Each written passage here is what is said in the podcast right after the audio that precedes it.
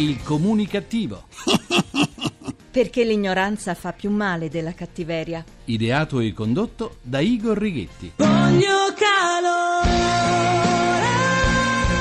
E con questo freddo, Emma, anche noi, anche noi vogliamo un po' di calore. Buona comunicazione Italia comunicativa dal vostro comunicativo di fiducia Igor Righetti. Bentornati alla nostra terapia radiofonica di gruppo Fuori dal Coro numero 2207, dodicesima edizione. Il prestigioso quotidiano americano Wall Street Journal ha definito la regione Basilicata il Texas d'Italia. E questo non perché ci siano cavalli e cowboys, bensì perché è presente un vasto giacimento petrolifero. È incredibile, lo sanno gli americani e lo ignorano ignora la maggior parte degli italiani e soprattutto lo ignorano anche gli amministratori pubblici della regione Basilicata, altrimenti non si spiegherebbe perché una regione con nemmeno 600.000 abitanti e un reddito pro capite tanto basso da essere la metà della media italiana non facciano tesoro della ricchezza celata sotto la loro terra. La storia del petrolio non estratto in Basilicata ha del surreale, ma un po' in tutta Italia, sia pure con minore rilevanza, i giacimenti dell'oro nero non vengono sfruttati in modo adeguato. Il nostro paese, incredibile ma vero, è terra di petrolio. Siamo la quarta potenza in Europa, dopo la Norvegia, Gran Bretagna e Olanda, paesi che godono dei grandi giacimenti del Mar del Nord. Ma noi potremmo essere soddisfatti di quanto abbiamo se soltanto estraessimo la nostra ricchezza. È stato calcolato che potremmo coprire il fabbisogno energetico nazionale per il 15%, e dico il 15%, dei nostri consumi, per molti, molti anni. È così. Il beneficio economico è stato calcolato sarebbe di ben 6 miliardi all'anno di risparmio per le importazioni e di 3 miliardi per tasse e royalties.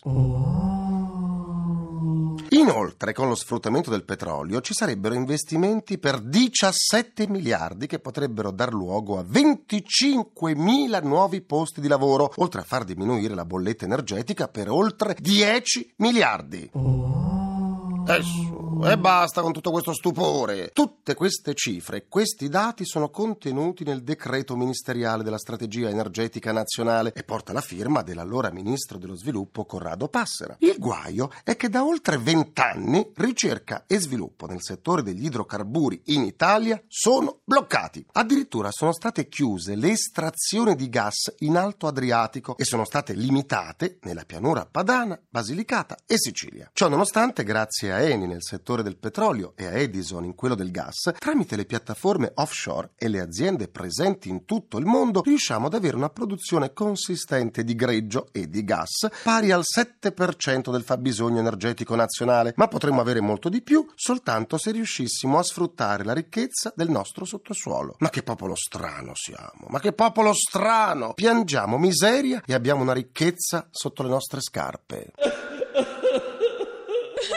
Eh, sì, piangiamo miseria, sapete come piangiamo miseria. Cambiamo argomento, il numero dei matrimoni è in netto calo, diminuiscono sia quelli civili sia quelli religiosi. Non soltanto, per questo ultimi di recente è arrivata una sentenza che ha visto concordi nella comune decisione la Corte di Cassazione e la Sacra Rota. Il fatto è che da qualche anno le nozze in chiesa diminuiscono, ma aumentano i ricorsi ai tribunali ecclesiastici da parte di uno o di entrambi i coniugi. I matrimoni dichiarati nulli dai tribunali ecclesiastici nel 2011 2011 sono stati oltre 2500. Il ricorso a questa via per arrivare all'annullamento del matrimonio è il preferito sia per la rapidità con cui si arriva alla sentenza, sia perché l'annullamento non prevede il versamento degli alimenti al coniuge. Capito? Hai capito sì. Ma tornando all'insolito allineamento Corte di Cassazione Sacra Rota, l'evento si è realizzato quando un marito chiese al Tribunale della Santa Sede l'annullamento delle nozze celebrate in chiesa, nonostante la sposa non gli avesse nascosto di essere atea. La Sacra Rota concesse l'annullamento delle nozze, ma la moglie, non accettando la sentenza, ricorse prima in appello e poi in Cassazione, argomentando che non credere al matrimonio come istituto sacrale non significava negarne gli effetti civili. Argomentazione non ritenuta corretta dalla Corte Suprema, che ha confermato la decisione del Tribunale religioso. Si tratta senz'altro di una sentenza storica di cui gli aspiranti sposi dovranno tener conto nel momento in cui decidono il tipo di rito e di cerimonia da scegliere, perché sposarsi in chiesa per gli atei può comportare serie conseguenze negative. Non mi sposo, sono troppo vanitoso, non mi sposo Oh no, non mi sposo. Non si sposa, non si sposa. Continuiamo la terapia. L'Italia dei comuni è una realtà che ha del miracoloso perché c'è di tutto: arte, storia, bellezze naturalistiche, idee e creatività. Ed è soprattutto a queste due ultime caratteristiche che devono fare appello le amministrazioni comunali in questo periodo di crisi economica, perché è soprattutto sui comuni che si riversano le difficoltà di reperimento dei fondi per rispondere alle necessità dei cittadini. E non c'è dubbio che in questi ultimi anni i comuni e il loro sistema di welfare abbiano subito un impatto pesante derivato dalla crisi sia in termini di aumento dei bisogni dei cittadini sia in relazione alle continue diminuzioni delle risorse finanziarie. L'accesso ai servizi sociali rischia di essere compromesso dai tagli imposti dalle manovre finanziarie che via via si succedono. Il peso di questa situazione pone interrogativi sul ruolo dei comuni, con sempre meno risorse per affrontare gli effetti della crisi economica che ogni giorno assume i connotati sempre più nitidi di una crisi sociale profonda. Notizie di iniziative particolari prese dai singoli comuni per fronteggiare fronteggiare la crisi e dare risposte alle proprie comunità vengono un po' da tutta Italia e dimostrano insieme spirito pragmatico e creatività, doti che appartengono ai due comuni di cui oggi abbiamo ospiti i rispettivi sindaci, la Toscana Carrara e la Marchigiana Tolentino. Carrara è nota in tutto il mondo per essere il centro internazionale del marmo e dell'arte scultorea. Tolentino ha la stessa risonanza internazionale di Carrara per essere il centro dell'umorismo nell'arte. Nello stesso tempo è centro internazionale di grande interesse interesse religioso. E allora andiamo a parlarne con i nostri due ospiti. Do la buona comunicazione al sindaco di Carrara, Angelo Zubbani. Buona comunicazione a tutti voi. Come affronta l'attuale crisi economica una città come Carrara? Semplificando direi diversificando e ottimizzando. Ogni crisi è un po' un'occasione per migliorare le prestazioni di qualunque sistema. La nostra città non può perdere la sua. Direi che cerchiamo di procedere un po' con occhio strabico. Da una parte non possiamo perdere di vista le urgenze del vivere quotidiano, cercando di accrescere un po' l'efficienza efficienza, ridurre ogni tipo di spesa, sostenere la coesione, restare vicini alle persone, insomma, di far sentire a tutti i carrarini che anche il comune sta facendo il possibile. Dall'altra parte però dobbiamo anche cercare di capire come sta cambiando il mondo. Carrara da sempre vive in relazione con il resto del mondo e per noi è importante quindi cavalcare il cambiamento. Stiamo progettando la città per le sfide del futuro, recuperare competitività sulle risorse che abbiamo, mare, porto, le cave, il parco, la riprogettazione urbanistica, sostegno del turismo intelligente, investimenti sul settore industriale che la città continua ad attrarre. Quindi non solo blocchi ma anche saperi. Come rispondere alle accresciute necessità dei cittadini in materia di lavoro e di sopravvivenza? Questi sono i pensieri cruci del sindaco ad ogni alba che nasce, ben sapendo che i comuni e le amministrazioni non sono in grado di creare direttamente lavoro, ma che possono fare molto per attrarre gli investimenti con pianificazione urbanistica, infrastrutture, snellezza delle procedure di cui tanto si parla e credo solo così ecco, si può dare una speranza alle povertà vecchie e nuove. La sfida ritengo che sia davvero dura e da queste parti è già cominciata anche prima che altrove. La dimensione piccola della nostra città ci aiuta però, ci sentiamo più comunità, ci si riconosce e si sa che ognuno ce la sta mettendo tutta. La sfida si vince se il tessuto connettivo tiene e si rafforza. Il Comune da parte sua ha una tradizione riconosciuta sul piano dei servizi, c'è un'offerta turistica che tiene perché la città vale, i commercianti faticano ma resistono cercando anche di qualificare la loro offerta. Ci sta aiutando molto l'insediamento di General Electric Nuova Opinione, grazie al quale produciamo manufatti giganteschi al mondo, unici,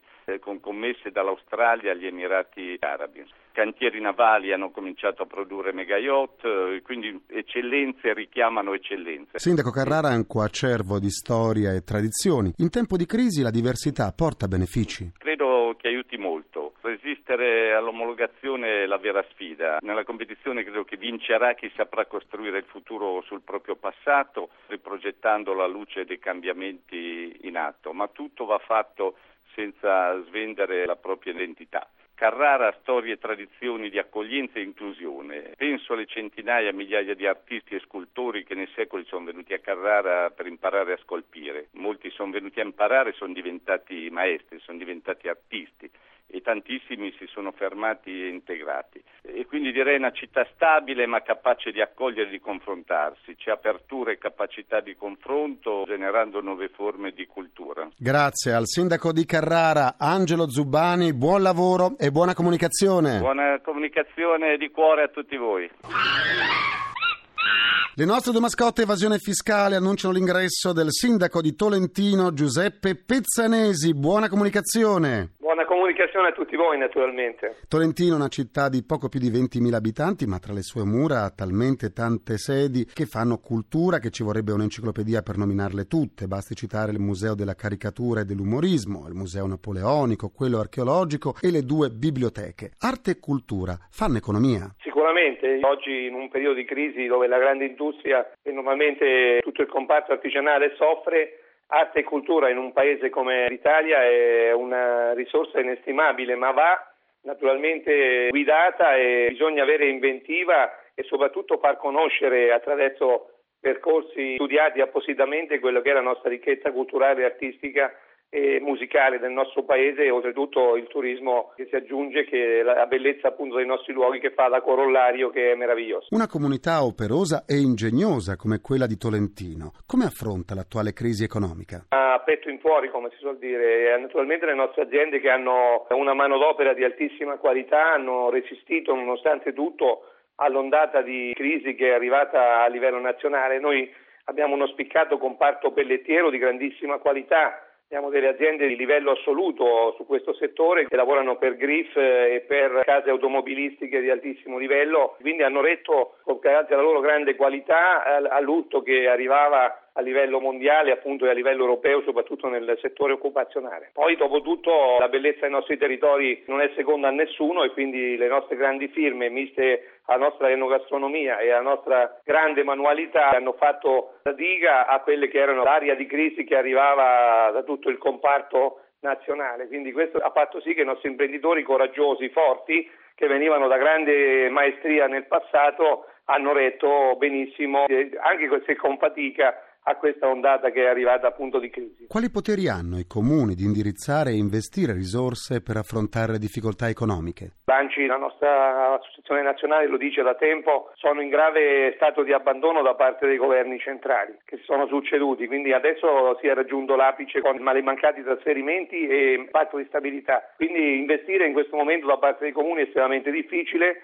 bisogna pensare a garantire i servizi essenziali, quindi al quotidiano, a tenere belle e pulite le nostre città, funzionali. Eh, è molto difficile fare investimenti. In questo momento così appunto con questa morsa economica ci sono comuni, anche il nostro, che hanno investito per esempio lo scorso anno circa 7 milioni di euro in opere essenziali per la città, quindi fare investimenti in un momento così difficile dove bisogna andare a prendere nelle tasche dei cittadini in un momento di crisi occupazionale, come dicevamo prima, ed economica, imposte grazie allo Stato che naturalmente il grazie è polemico che ci fa fare da, da, gabellatori nei confronti dei cittadini perché non trasferisce più nessun euro ai comuni è tutto estremamente difficile, ma riuscire ad investire, ripeto, in un momento così difficile per il bene dei cittadini significa fare un'amministrazione molto oculata e molto lungimirante. Grazie al sindaco di Tolentino Giuseppe Pezzanesi, buon lavoro e buona comunicazione. Grazie a voi e al comunicativo, siete straordinari e una trasmissione briosa e davvero interessantissima. Buona comunicazione a tutti naturalmente. Grazie ancora. Hai davanti un altro viaggio e una città per cantare. Concludo anche questa seduta con il mio pensiero comunicativo.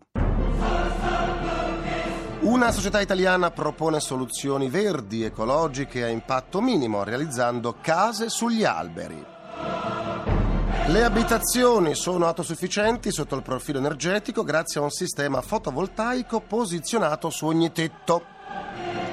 Senz'altro queste casette sugli alberi di 20 metri quadri sono ideali per le coppie, anche perché quale luogo si presta meglio, se non sugli alberi, per diventare un vero e proprio nido d'amore? Eh già. Ringrazio i miei implacabili complici Vittorio Lapi, Walter Ghetti Carpagliai, un ringraziamento a Francesco Arcuri. Alla console, alla console, alla console. Alla console tra gli immancabili. Folletti! Folletti nella casa sull'albero, c'è Alessandro Rosi, vi aspetto domani sempre alle 14.44, minuti primi, secondi al nessuno. Buona comunicazione, buon proseguimento dal vostro portatore strano di comunicattiveria, quella sempre ci mancherebbe altro. Igor e pure Righetti, grazie, Lina GR1, a domani. Il comunicativo. Perché l'ignoranza fa più male della cattiveria. Ideato e condotto da Igor Righetti.